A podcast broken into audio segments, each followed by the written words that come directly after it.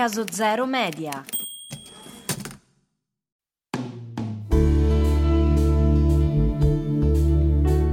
Ciao, io sono Caterina Io sono Carlo. e questo è Oltre il Camice, un podcast incentrato sulle vite degli operatori sanitari al di fuori del loro mondo professionale. Hobby, creatività ed interessi di chi lavora nei vari ambiti della salute, ma si dedica anche ad altro. Confessioni inaspettate e riflessioni di chi sa che per prendersi cura degli altri è importante anche concedersi del tempo per se stessi e per le proprie passioni. Buon ascolto. Oggi abbiamo con noi Simona, psicologa, la quale ci trasporterà in un mondo lontano dal nostro, dove la psiche umana e il gioco delle parti si intrecciano l'uno con l'altro. In realtà è stata un'intervista a 4 grazie alla presenza di Iggy e il suo simpaticissimo cane. Ciao Iggy! Rimanete con noi.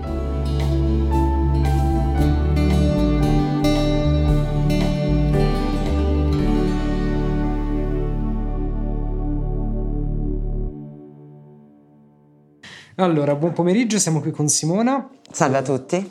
Simona che è una psicologa con formazione sistemico-relazionale e abilitata al primo livello di MDR. Sì, Ok?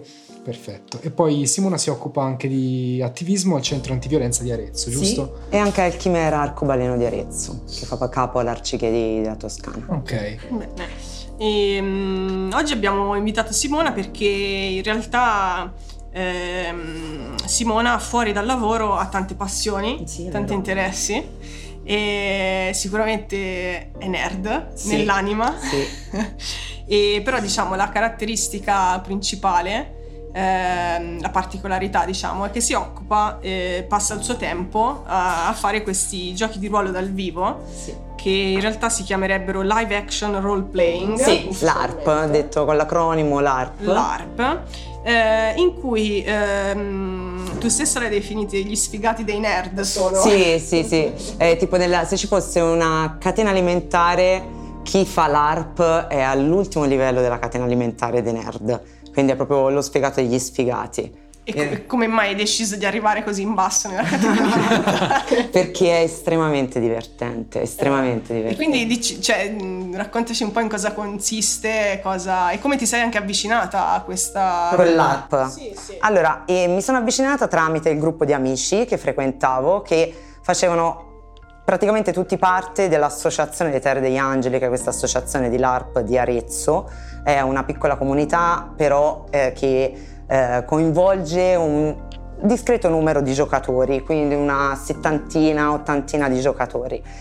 Mi sono avvicinata all'inizio con gran timore, quindi andavo a questi eventi incuriosita a fare le foto, finché non ho raccolto anch'io il mio coraggio e mi sono unita 12 anni fa a partecipare a questi eventi, a questi eventi di gioco di ruolo dal vivo. E in cosa consistono? Praticamente eh, funzionano che sono delle campagne che vanno dai 3 ai 4 anni e una volta finita la campagna inizia una nuova campagna. Quindi io in questi 12 anni ho Cioè, per giocato... campagna intendi tipo una storia, Esatto, un... sì. Ok. Sì. Mm. Ora poi vi spiego cosa, Sì, in cosa consiste veramente, però bisogna fare un passo indietro. Quindi io in questi 12 anni ho interpretato tre diversi personaggi. Il primo era una maga, poi una guerriera da prima linea con lo scudo e la spada e ora invece sto r- recitando, sto ehm, dando vita a questo nuovo personaggio che è una lanciera, quindi una guerriera da seconda linea. E è estremamente divertente, coinvolgente e veramente molto calato. Cos'è il gioco di ruolo dal vivo? Allora, bisogna fare un passo indietro per spiegarlo. Non so se avete presente il gioco di ruolo da tavolo. Sì. più famosi sono D&D, Pathfinder, che praticamente consiste, per chi non lo conoscesse, nell'ideazione di un personaggio e l'interpretazione però a tavolo, quindi eh, tirando dei dadi, di questo personaggio. Tu hai ideato il nome del tuo personaggio, la storia del tuo personaggio che si chiama background, quindi il motivo per cui ti trovi in quel posto in quel momento e poi hai delle caratteristiche, delle abilità, delle caratteristiche e col tiro dei dadi poi puoi dare gioco a quel personaggio. Vi è un master, un game master che stabilisce la trama, stabilisce il gioco e gli obiettivi che, dovete, che si deve seguire in quei momenti e quindi tutto consiste in una interpretazione sul momento. Il master un po' ha delle linee guida, delle idee generali su cui si basa e i personaggi poi vanno di interpretazione. Viene creato il gioco su quel momento, in base alle azioni e alle reazioni che avvengono. E dal vivo dal c'è vivo, sempre un master che esatto, organizza dei, tutto. Esatto, ci sono uh, dietro le quinte dei master che stabiliscono degli obiettivi, dei plot, uh, delle quest uh, del, di quell'evento e al contrario del gioco da tavolo in cui sei vestito civile e sei seduto a un tavolo e giochi con i dadi, lì incarni il tuo personaggio e questo vuol dire anche una rappresentazione non solo caratteriale del personaggio, quindi te proprio lo interpreti, ma anche, una, esatto, ma anche una rappresentazione costumistica, quindi tu hai un, il tuo personaggio, per esempio l'ultimo mio personaggio è eh, desertica, quindi il mio costume richiama, sì, richiama il deserto. Poi ci sono le armi che sono riprodotte con materiali naturalmente innocui, così da non, disturba- non far male e poter giocare in tutta sicurezza. E so, e so che sono eh, campagne che durano più di un giorno in realtà. Allora sì, dipende il tipo di evento. Prima le Terre degli Angeli faceva anche eventi monogiornata, quindi duravano dalla mattina alla sera. Ora invece in questa attuale campagna siamo passati solo al multigiornata, quindi sono eventi che prevedono il dormire fuori, abbiamo location naturalistiche storiche che prendiamo in affitto, che prevedono anche gli alloggi e posti letto e rimaniamo lì a dormire anche la notte. Iggy qua reclama. reclama di giocare. E, um, oltre a tutto questo, ehm, comunque sei anche appassionata in, generale appunto di nerditudine. Sì, sì, sì. Eh, ma i tuoi pazienti, tu hai uno studio mm, sì, da psicologa privato, sì. ma i tuoi pazienti eh, sanno appunto che tu ti dedichi a queste attività, eh, lo tieni nascosto, ne parli tranquillamente, come, come ti senti a riguardo? Assolutamente no, io ne parlo tranquillamente, ho tatuaggi espliciti ho anche oggetti che mi hanno regalato le persone che si affidano a me nello studio, che richiamano comunque il nerding. E anzi è un gancio che uso nel mio lavoro, cioè se una persona condivide questa passione io poi la uso, quindi essendo io comunque sia appassionata non solo al gioco di ruolo dal vivo ma anche al gioco di ruolo da tavolo, a telefilm, film, libri, vado a Luca Comics, ho fatto cosplay, vado alla festa dell'unicorno, il mio cane si chiama Iggy in riferimento a Jojo, quindi cioè, sono comunque sia nerd, quindi è una cosa che fa parte di me, assolutamente di cui non mi vergogno, anzi che esplicito con trasparenza e onestà e anzi aiuto anche le persone quando sento che c'è magari un po' di remore a tirar fuori quel lato le aiuto a normalizzare tutto questo.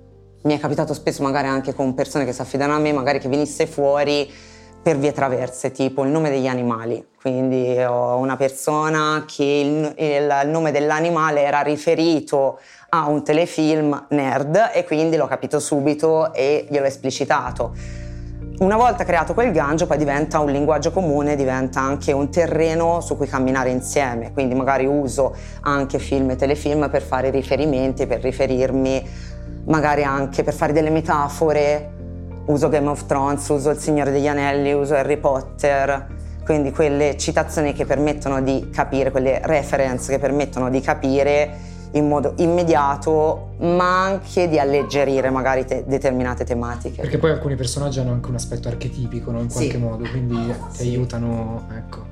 E per te, dal, dal, punto di vista personale, ha una funzione catartica in qualche modo il calarti in un ruolo che non è più la tua personalità? Dici il gioco di ruolo dal vivo? Di ruolo dal Assolutamente, vivo, sì. cioè il, il bello del gioco di ruolo dal vivo è proprio quello che è totalmente immersivo estremamente catartico perché le emozioni sono naturalmente emozioni reali, come quando si assiste a un film che si sentono delle emozioni reali, quindi in quel momento è estremamente catartico, permette di eh, sperimentare lati di sé ma anche sperimentare panni diversi dai propri, quindi anche un gioco di empatia che è estremamente anche educativo.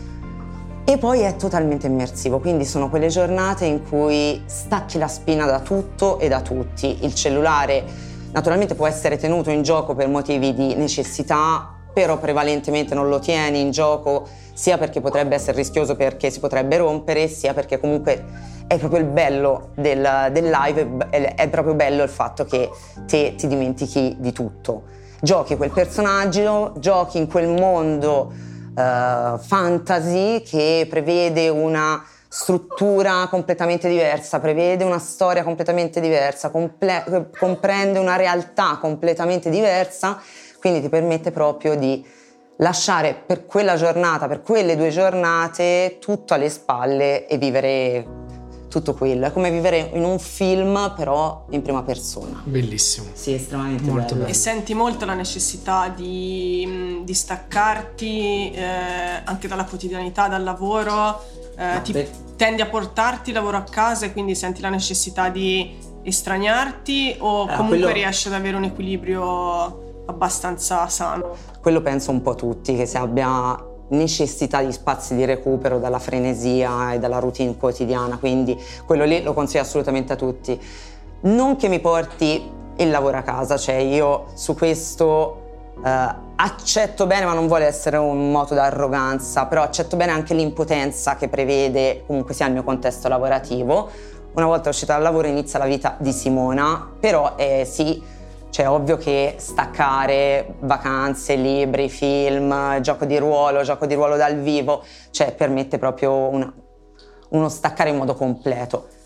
Ovvio che è anche stancante, cioè ti parlo da professionista che ha una routine molto frenetica, una vita comunque sia fa- faticosa come quella di tutti, 35 anni sulle mie spalle, quindi ti dico ovvio che comunque sia un'attività, un hobby che prevede anche una certa fatica, quindi non ti dico ritorno riposata come se fossi stata in spiaggia due giorni, però di sicuro rigenerata a livello mentale.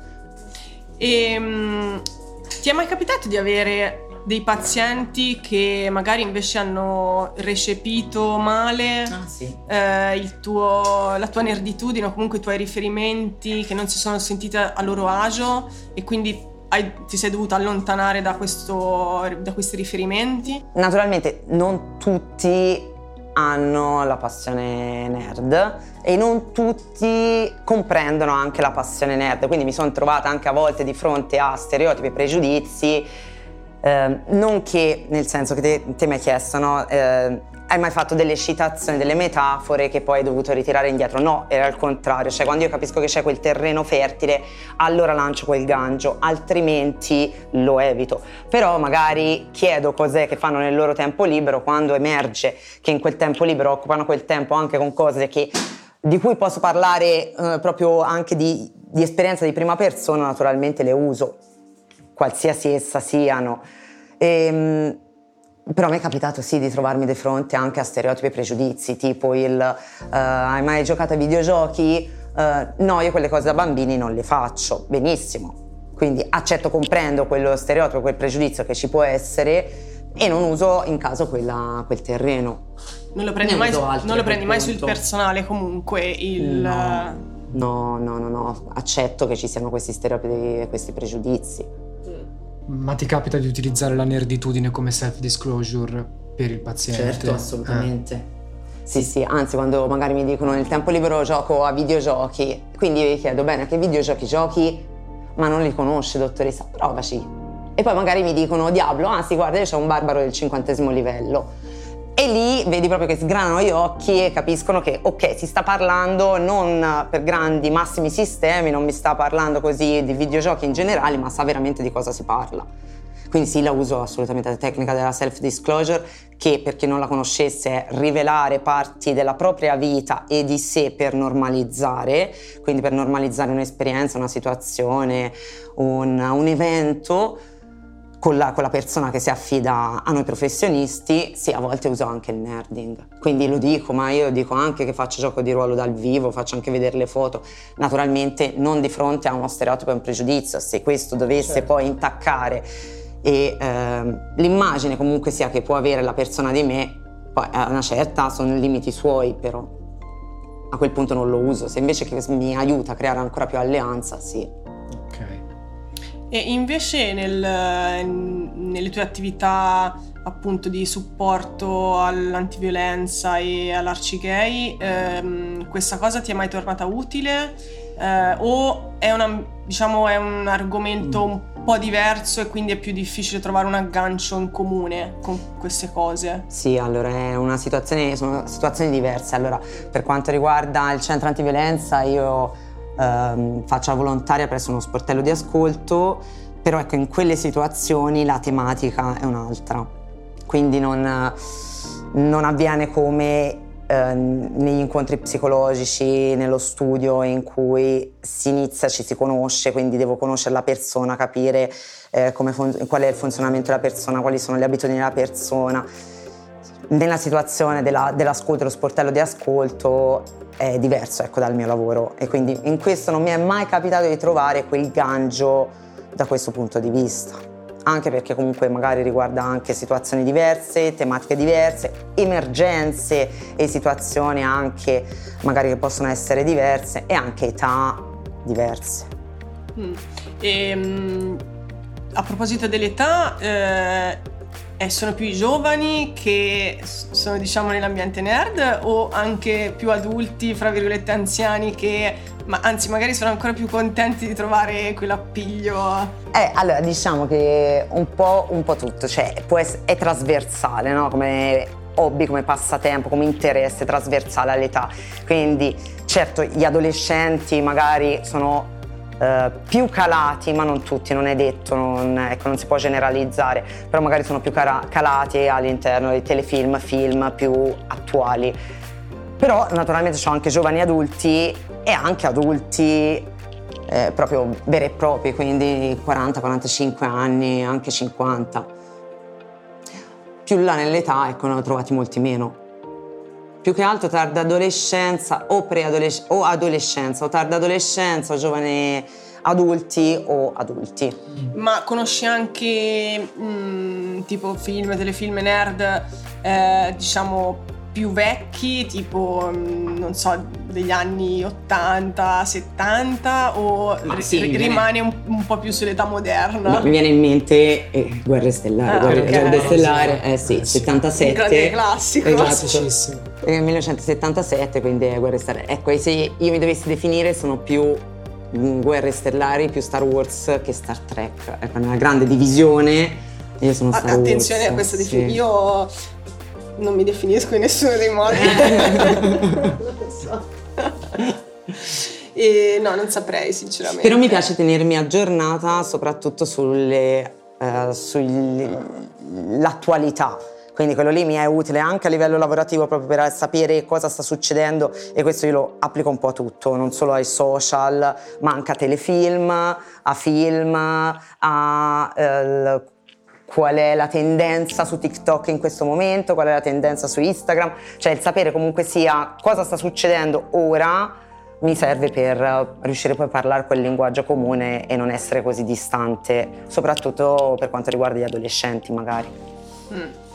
Ma tipo al lavoro eh, ti sei mai presentata con, che ne so, magliette, no. con riferimenti o comunque hai sempre un portamento abbastanza sì, professionale? Ass- assolutamente. Cioè, neutrale? Neutrale, sì, mm. assolutamente. Eh. Ho, ma, però nel tempo libero sì, c'è magliette magari che posso avere magliette nerd, posso frequentare posti nerd, quindi il locale che vende manga, il, il locale che ha i videogiochi quindi magari frequento quegli ambienti, frequento persone nerd, però no, al lavoro ho sempre quel decoro professionale. Ma secondo te c'è modo di, uh, questo proprio da un punto di vista anche di rapporto col paziente, di uh, portare magari un po' più della tua personalità appunto anche con i vestiti così o è sempre preferibile rimanere distaccati, neutrali, mh, mm, in una bolla? Allora, nel Questo senso, come opinione personale. Nel senso che il mio modo di vestirmi a livello lavorativo rispecchia comunque me. Mm. Cioè, ecco, io non, non, calco vestiti che non mi appartengono. Non indosso vestiti che non, mm. che non mi appartengono, non calco orme, semmai ho sbagliato. Non indosso vestiti che non mi appartengono cioè non, perché devo stare comoda. E secondo me quello lì è proprio la trasparenza l'onestà più comoda sto meglio riesco a far star comodi anche gli altri. Se dovessi indossare dei vestiti che non mi appartengono delle scarpe che non mi appartengono come potrei dire all'altro di cercare la propria confidenza con se stesso quando io indosso dei vestiti che sono solo costruiti un, esatto, un'immagine. esatto, sono un'immagine bravo solo un'immagine che voglio dare all'altro ma perché si basa poi su un'insicurezza mia quindi su questo io ho naturalmente un, un abbigliamento consono al lavoro, però che mi appartiene comunque sia casual, no? cioè, ecco, molto, molto easy, molto semplice. Non metto magliette perché naturalmente, come si diceva prima, magari non tutti possono riconoscere e apprezzare, ma quello lì si può basare su tutto. Cioè, io ho anche dei tatuaggi piccoli, modesti, però ce li ho, ho persone che li apprezzano, persone anche che magari mi hanno fatto commenti dicendo dottoressa, però quella ah, persone sì, eh? anziane, ecco, mm. sì, mi viene in mente proprio una persona, però 76 anni, quindi altra cultura, altra mentalità e che diceva appunto proprio quei segni di inchiostro un po' brutti, vabbè ci sta, ecco. Come l'hai presa questa? Ma bene, bene, certo, sì.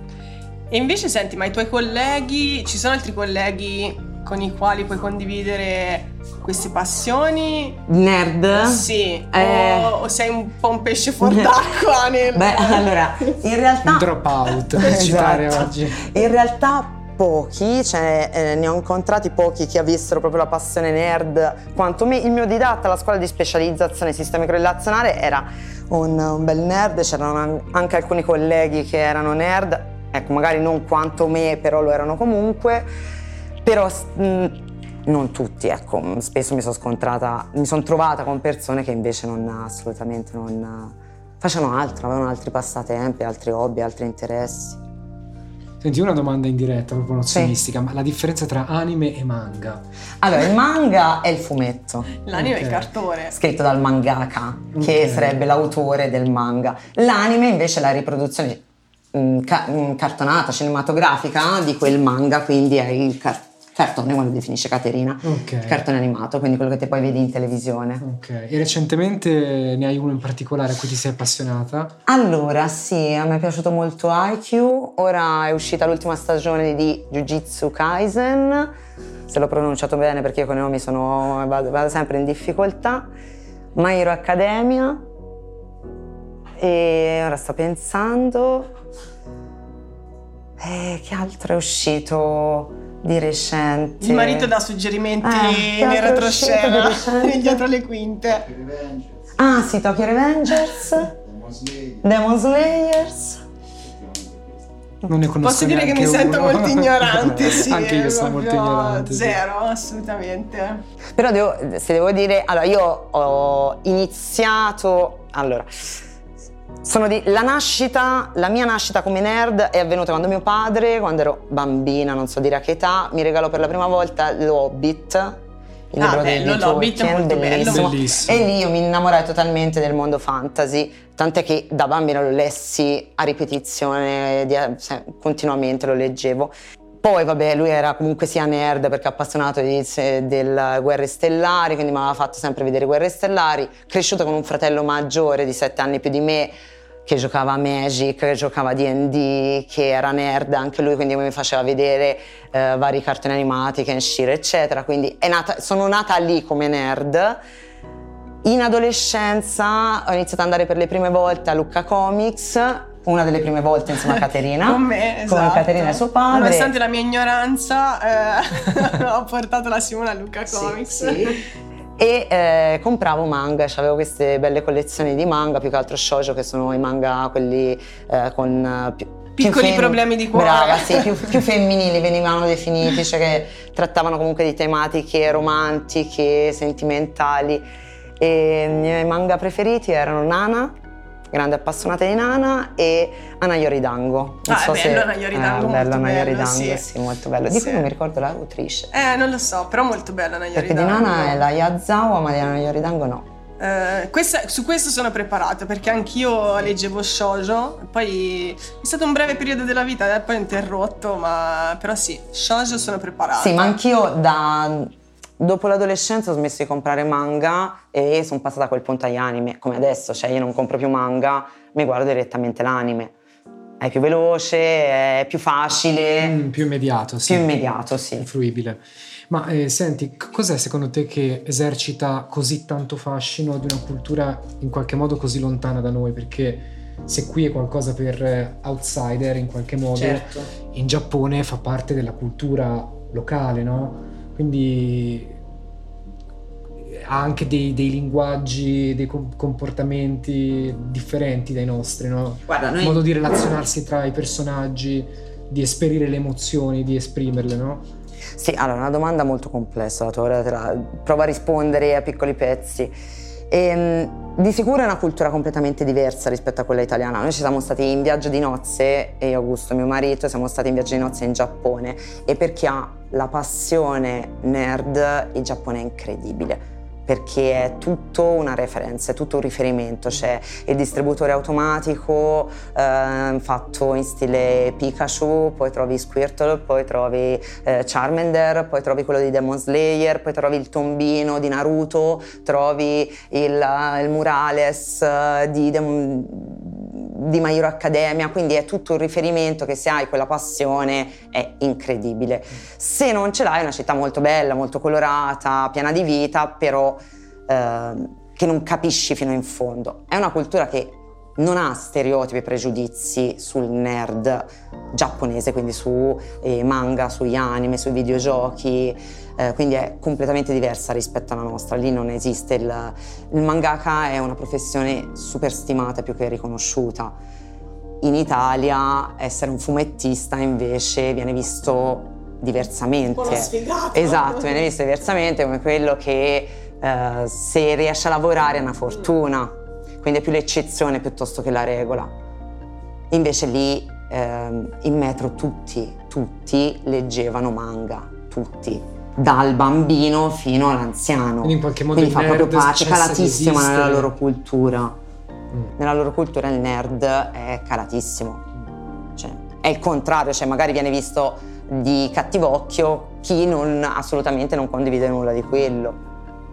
Poi per quanto riguarda invece l'altra parte della domanda, quello che mi dicevi, cioè le, come rappresentano le emozioni. Eh, allora, i giapponesi, il Giappone è diverso da noi anche nella confidenza che hanno con le proprie emozioni.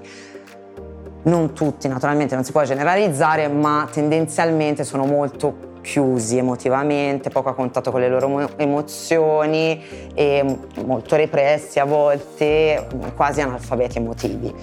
Quindi ehm, anche per quanto riguarda poi l'affetto, eh, la sessualità, quindi ehm, spesso poi sfociano magari in... Eh, quasi perversioni. Sì, estremismi. Es- estremismi, sì, mm. quindi anche nei manga si vede la rappresentazione molto oggettivata della donna, il seno sempre molto grande, eh, fianchi molto stretti.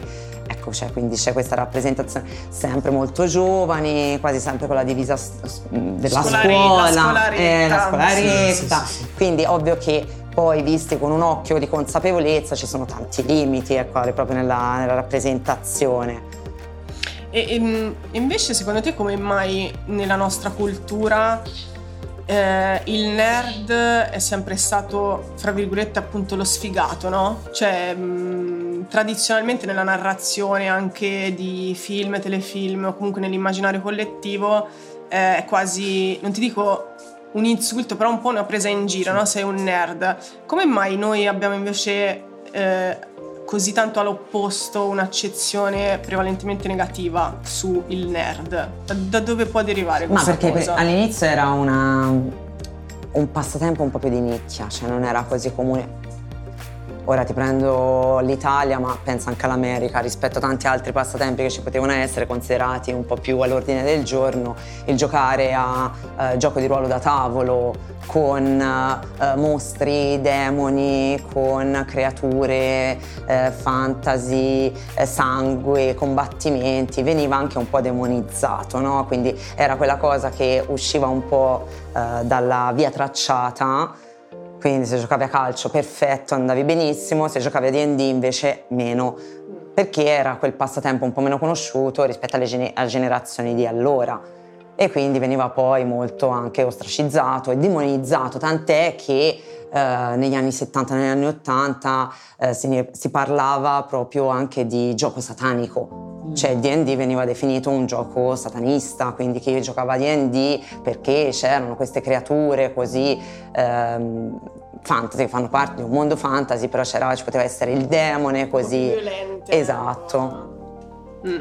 Ma secondo te c'è stata una rivalsa poi negli anni del, sì. del ruolo de, del personaggio nerd o siamo sempre... Sì, eh. adesso... Ora sì, si vede proprio cioè, che in tantissimi telefilm e film non si fa che anche eh, rappresentare eh, quegli, quelli che erano considerati gli spiegati. Mi viene in mente Stranger Things. Bellissimo. È bellissimo. E inizia proprio con una sessione di DD. Sì. Quindi cioè, quella lì è proprio la rappresentazione eh, di questo. E, siamo, e, quando è uscito Stranger Things? Quando sarà nel 2020? 2021? No, 2018. Forse, no, forse eh, prima. Cioè, mm. Quindi siamo prima. proprio ora.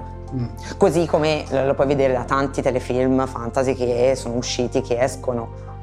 The Witcher, Game of Thrones. Game of Thrones ha fatto quante? 12 stagioni ha fatto il boom, quindi comunque sia, questo dimostra che al di là del luogo comune, degli stereotipi e dei pregiudizi, poi in realtà è una, un argomento, è un mondo che è, è affascinante, affascinante proprio perché è totalmente diverso da quello che viviamo, dalla nostra realtà.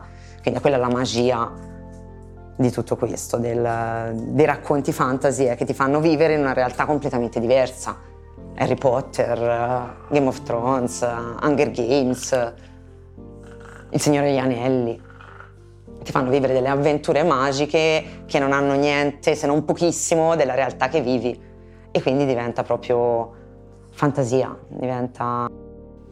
Ma secondo te immergersi mh, mm, così tanto in un mondo eh, esterno alla realtà può essere problematico poi eh, per effettivamente vivere la quotidianità e la realtà, magari anche la sofferenza certo. quotidiana, eh, cioè viene visto più come un uh, scappo dalla mia sofferenza o uh, mi riposo un attimo dalla realtà, va- divago un attimo, poi dopo torno, perché dipende un po' dalle persone, alcuni riescono magari sì. a gestire meglio la situazione, altri proprio si estraniano e non sono più funzionali. Bravissima, però quello dipende eh, dalla persona, dipende cosa sta vivendo la persona, qual è la situazione della persona, quindi non si può generalizzare.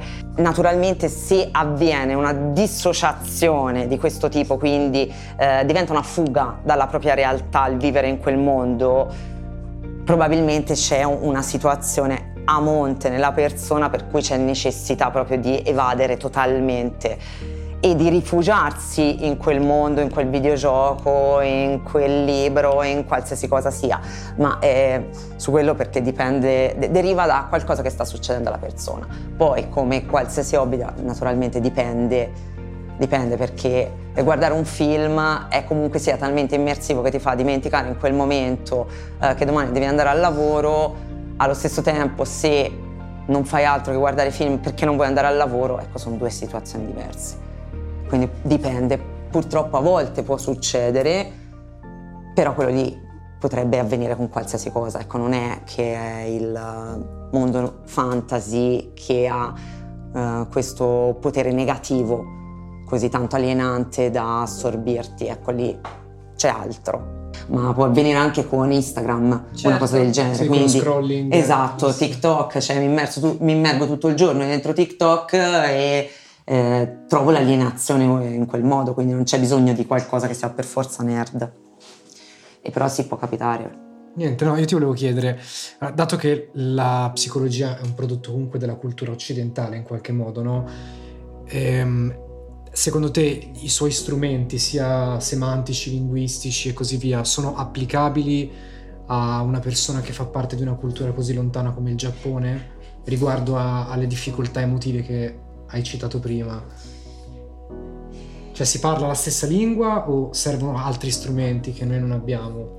Allora, sicuramente si parla la, la stessa lingua, è ovvio che si deve tener conto di una cultura di una società completamente diversa dalla nostra, altrimenti il rischio è di non parlare più lo stesso linguaggio. perché se per me una cosa è scontata e ovvia, magari non lo è per te. E se pretendo che lo sia, a quel punto poi non si trova un linguaggio comune. Okay. Ma eh, tu cambi spesso, ling- cioè cambi il tuo linguaggio in base al paziente che ti trovi di fronte, quindi... No, lo adatto semmai, cioè non lo cambio, okay. non lo stravolgo, cioè io sono me stessa mm. e il mio linguaggio rimane sempre quello, naturalmente poi lo adatto in base alla persona che ho davanti. Quindi la persona che mi, che mi capisce la citazione nerd, magari glielo faccio un riferimento a un telefilm, a un film, a un libro, la persona che non, la, non, non, ce l'ha presente, magari faccio il riferimento a un romanzo, così come a un altro tipo di film, così come a altri passatempi. Ma secondo te è comunque importante, eh, dicevi prima appunto rimanere aggiornata anche sulle mm. mode eccetera, ma avere eh, bene o male una cultura mh, mm, che più o meno tocca tanti argomenti per avere quell'appiglio col paziente, eh, cioè comunque ti devi impegnare in generale anche fuori dal lavoro per avere una visione un po' di insieme su tante cose. Sì. Sì, e mi questo, piace farlo. Questo è, prob- cioè, è comunque faticoso, nel senso... Indubbiamente, però allo stesso tempo sono esperienze di vita. Mm. Quindi lo sperimentare, il provare eh, cose diverse, fare tante esperienze, il viaggiare, il conoscere, il leggere, il vedere, il sapere cosa succede eh, nel mondo, il sapere cosa succede su Instagram, il sapere cosa succede su TikTok, il sapere che adesso va di modissima il film Barbie, e sapere di cosa parla, eccetera e quello naturalmente ti permette di essere molto più calato su tanti argomenti. Una scusa ufficiale per scrollare Instagram e TikTok. Esatto, esatto, anche quello, anche quello. Sì. E invece, eh, cambiando un po' argomento, i tuoi familiari eh, dicevi appunto il babbo comunque è quello che ti ha un po' iniziato da sì. piccola. I tuoi familiari quando gli hai detto mamma babbo allora vado eh, a travestirmi da guerriera questo weekend eh, ci sentiamo poi perché spengo il telefono, eh, cosa ti hanno detto? Ma i, i miei ehm, approvano assolutamente tutto questo, anzi mi chiedono sempre le foto, mio padre salva nel cellulare le foto, le fa vedere agli amici quindi assolutamente a parte loro non c'è né preoccupazione né giudizio né pregiudizio. Non sanno, ecco, se glielo chiedi non hanno idea ecco, veramente di cosa io faccia. Nell'oblio. Sanno che ogni tot tempo eh, prendo e vado a fare i live, quindi sanno, vedono i miei costumi, vedono le armi che sono tutte in garage, mi, pre- mi vedono caricare la macchina, mi salutano e basta poi due giorni mi chiedono com'è andata, quando ritorno mi chiedono com'è andata, mi sono divertita. E, e, invece anche tuo marito eh, gioca mm-hmm. eh, nei giochi di ruolo dal vivo, secondo te sarebbe possibile in un universo parallelo avere una relazione con qualcuno che non ha assolutamente idea di questo mondo e che non, non gli piace o comunque non è interessato? O secondo te eh, è importante anche condividerlo poi nella coppia, nel eh, nella quotidianità? Allora, non posso parlare per le altre coppie, ma eh, per me eh, io ho sempre avuto eh, fidanzati e compagni nerd, quindi anche le mie storie precedenti anche andando parecchio indietro nel tempo, Kate, eh, tipo alle origini, in adolescenza, mi ricordo che eh, giocavo una sessione di vampiri col fidanzatino di allora, così come la mia ultima importante storia prima di quella con mio marito, eh, sì, eh, col, con Matteo che ho, mi sono introdotta alle terre degli angeli, quindi sì, c'era proprio questa condivisione di questi interessi. Quindi non lo so, ecco, per ora non l'ho mai sperimentata una persona che fosse totalmente contraria o oppositiva a questo non so se mi piacerebbe, ecco, perché comunque sia un lato di me, della mia vita, della mia persona che mi piace e che stare con una persona che invece lo reputa un limite, una cosa negativa o che ha pregiudizi, non so quanto mi piacerebbe. Quindi, non lo so, forse diventa un po' automatico, no? Avere un... Tra simili. Esatto, cioè avere comunque quelle, quella condivisione, quella quell'hobby reciproco, quell'interesse reciproco è un fattore in più. E ehm, invece mai, propo- cioè, hai mai suggerito ad, ad un paziente di provare o interessarsi a magari giochi da tavolo o giochi live per per esempio, non so, sbloccare magari problemi sociali o ansie o comunque magari persone molto isolate. Hai mai provato a spingerli a iniziare un percorso di questo tipo? Allora, spingerli, correggo questa parola, brava, perché Suggerire. assolutamente quello che fa un professionista non è mai spingere contro la volontà, semmai presenta delle opzioni e però la persona deve scegliere. Naturalmente, allora, il il gioco di ruolo dal vivo è un gioco di role playing. I giochi di role playing vengono usati, sono anche terapeutici, quindi assolutamente, come dicevo prima, permettono di sperimentare lati di sé, eh, calarsi in panni diversi dai propri, quindi di eh, giocare tanto sull'empatia, di comprendere le proprie emozioni, le emozioni degli altri, eh, permettono di sviluppare creatività, linguaggio, pensiero laterale, problem solving, quindi sono veramente molto utili ehm, anche proprio da un, da un, punto di vista terapeutico, vengono usate anche a livello terapeutico, tant'è che ci sono tante ricerche che, in cui viene usato eh, i giochi di role playing, per esempio anche il DD, eh, con uh, adolescenti che magari hanno diver- di, di, mh, difficoltà sociali e in quel modo possono sperimentarsi in modo sicuro, conquistare un senso di capacità e poi sentirsi più sicuri anche nella vita, diceva Oscar Wilde che con la maschera siamo tutti più sicuri, no? Mm. parafrasandolo.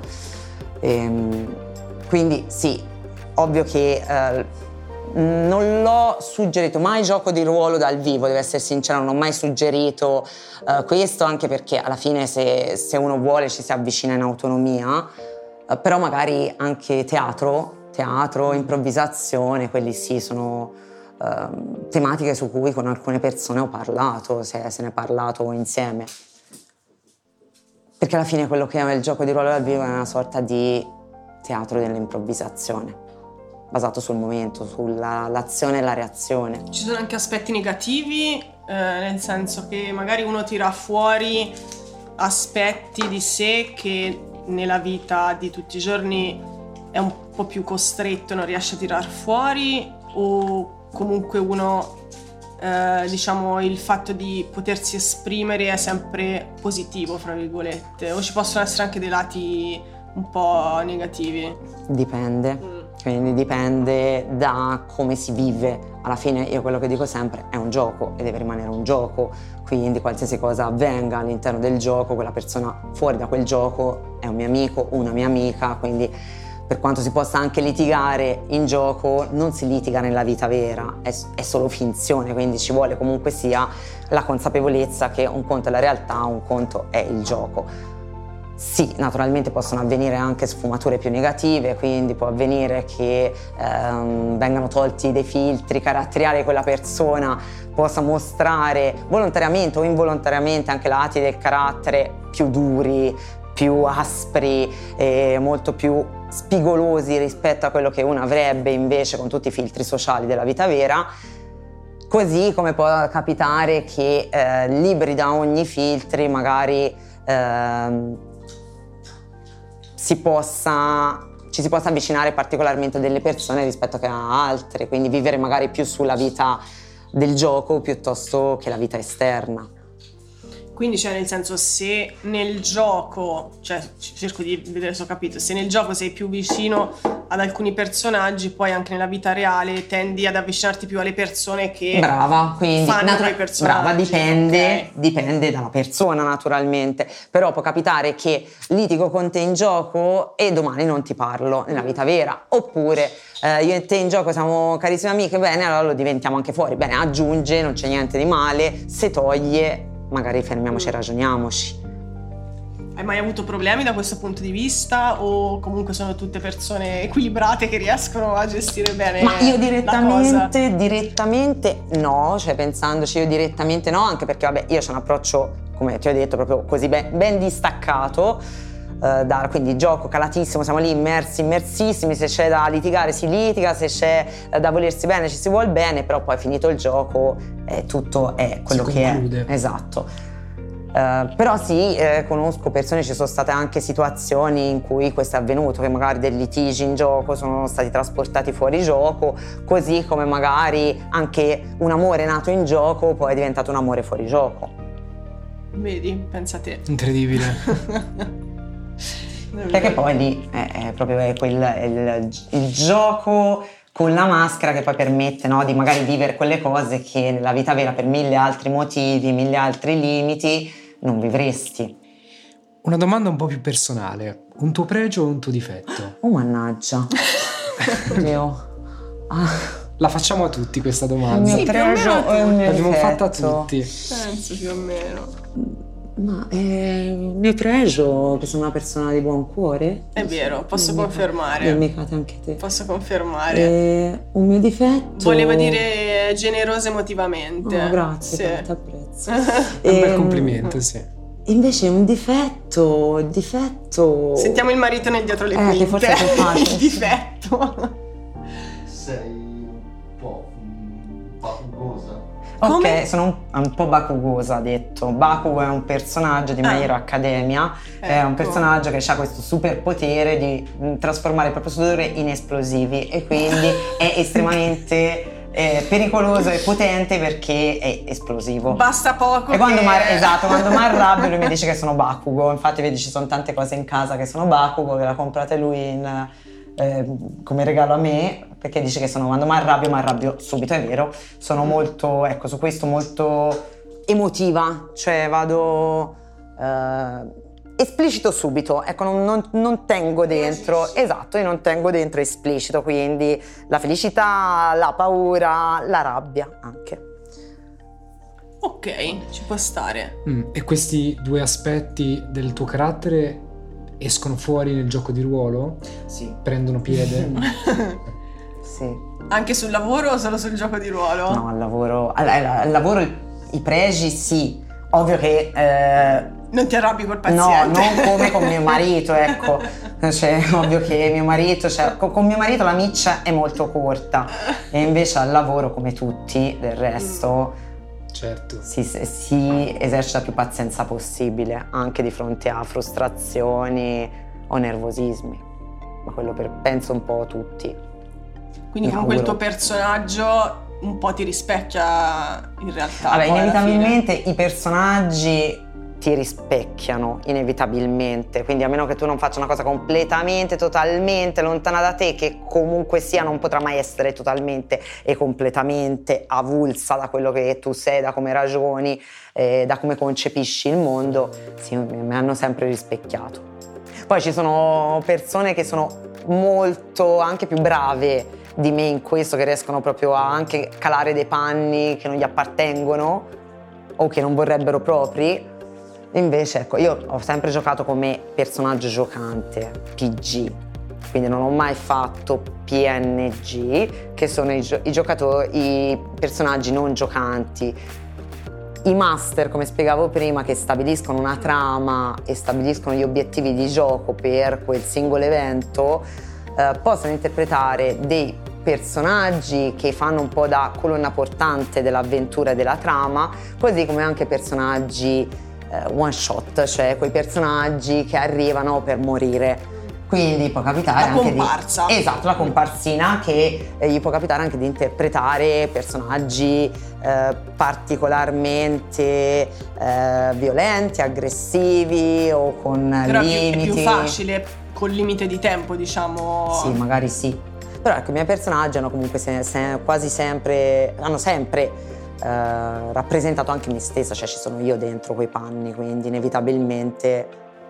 Ma può venire il pubblico a vedere queste cose o è una roba privata? Allora, la, la caratteristica del gioco di ruolo dal vivo che lo differenzia dal teatro è che non prevede un pubblico, quindi è un gioco che eh, è giocato dagli stessi giocatori per se stessi, quindi è un gioco che si costruisce lì sul momento.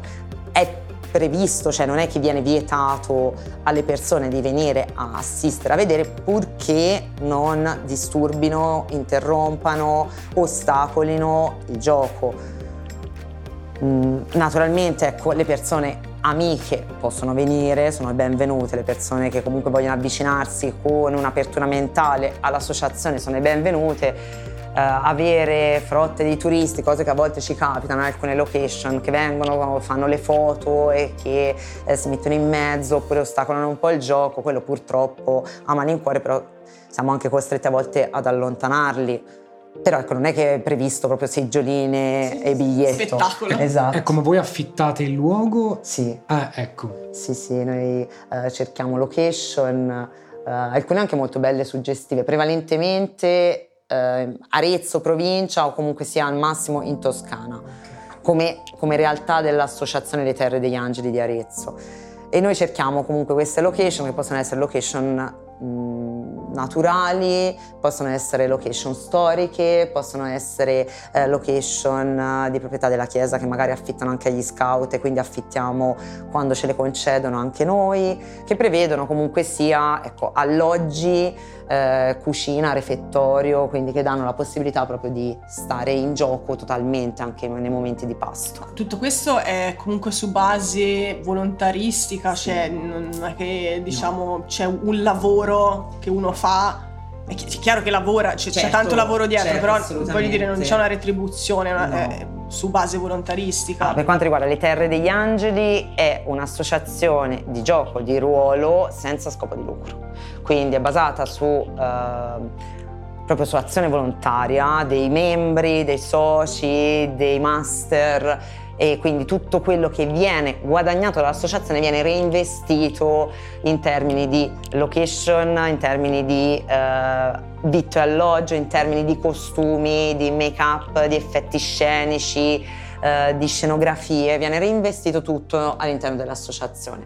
Possono esserci anche altre realtà eh, in Italia che- nella quale invece sono magari talmente tanto grandi come associazione, mi viene in mente per esempio Villages che fa dei numeri enormi, eh, Battle of, Vi- of Villages è eh, un'associazione che fa questo gioco di ruolo dal vivo a Roma e fa dei numeri enormi, ma si parla di 1000, 2000 persone, 1400, 1400 persone, quindi ecco, lì a quel punto diventa un impegno talmente grande, una responsabilità talmente grande che è previsto magari anche una retribuzione per chi si occupa di quello e gestisce a livello organizzativo tutto quello. Sì, magari c'è una quota associativa.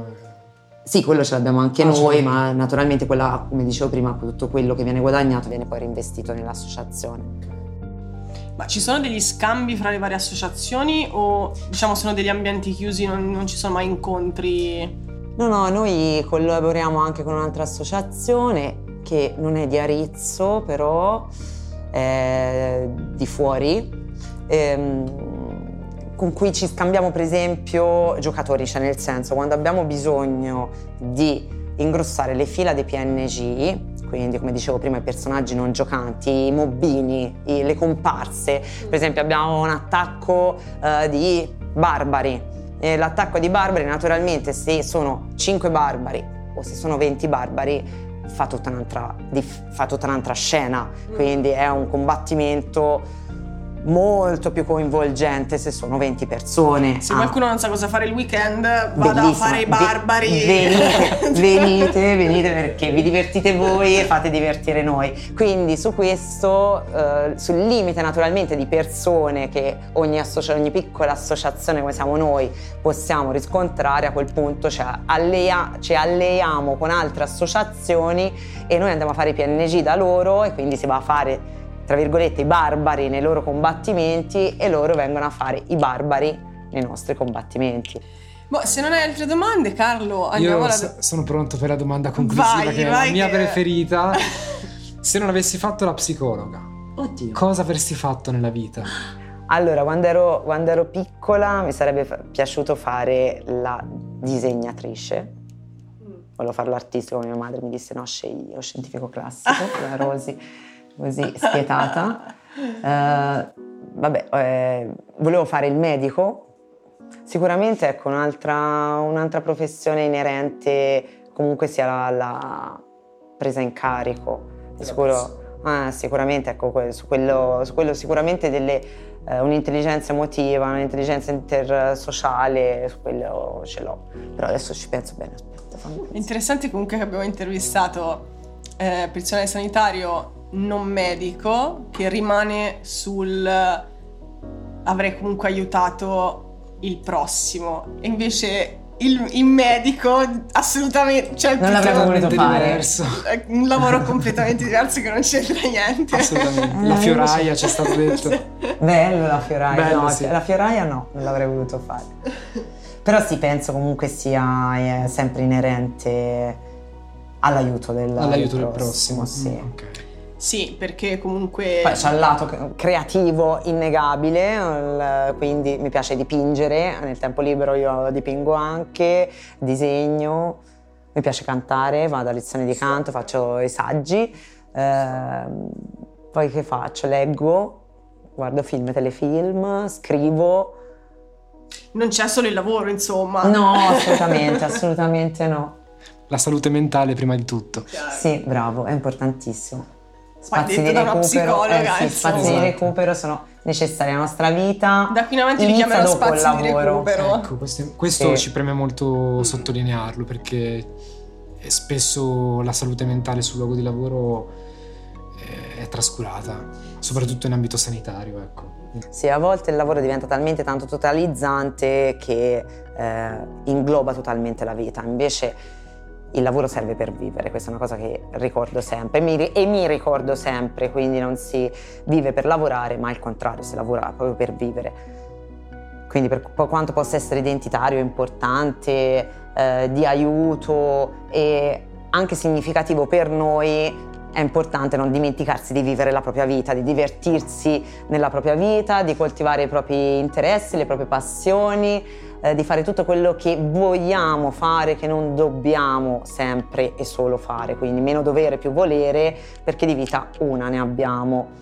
E quindi Andiamo ad ammazzare due barbari nel weekend. brava, cioè brava, a quel punto godiamocela.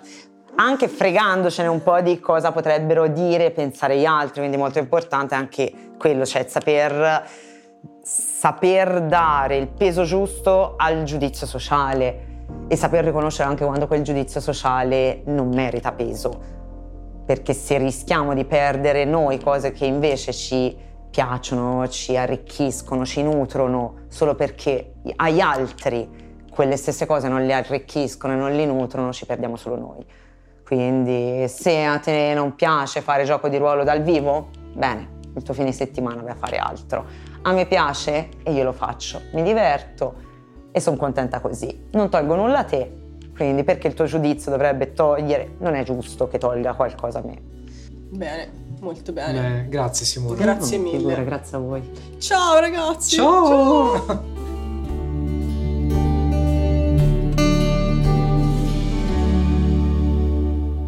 Hai ascoltato Oltre il camice, un podcast di Caterina Bartoli e Carlo Ammatuna. Una produzione Caso Zero Media. Sound designer Andrea Casagni. Musica di Carlo Ammatuna ed Enrico Andreini. Graphic designer Francesca Donno. Grazie per l'ascolto.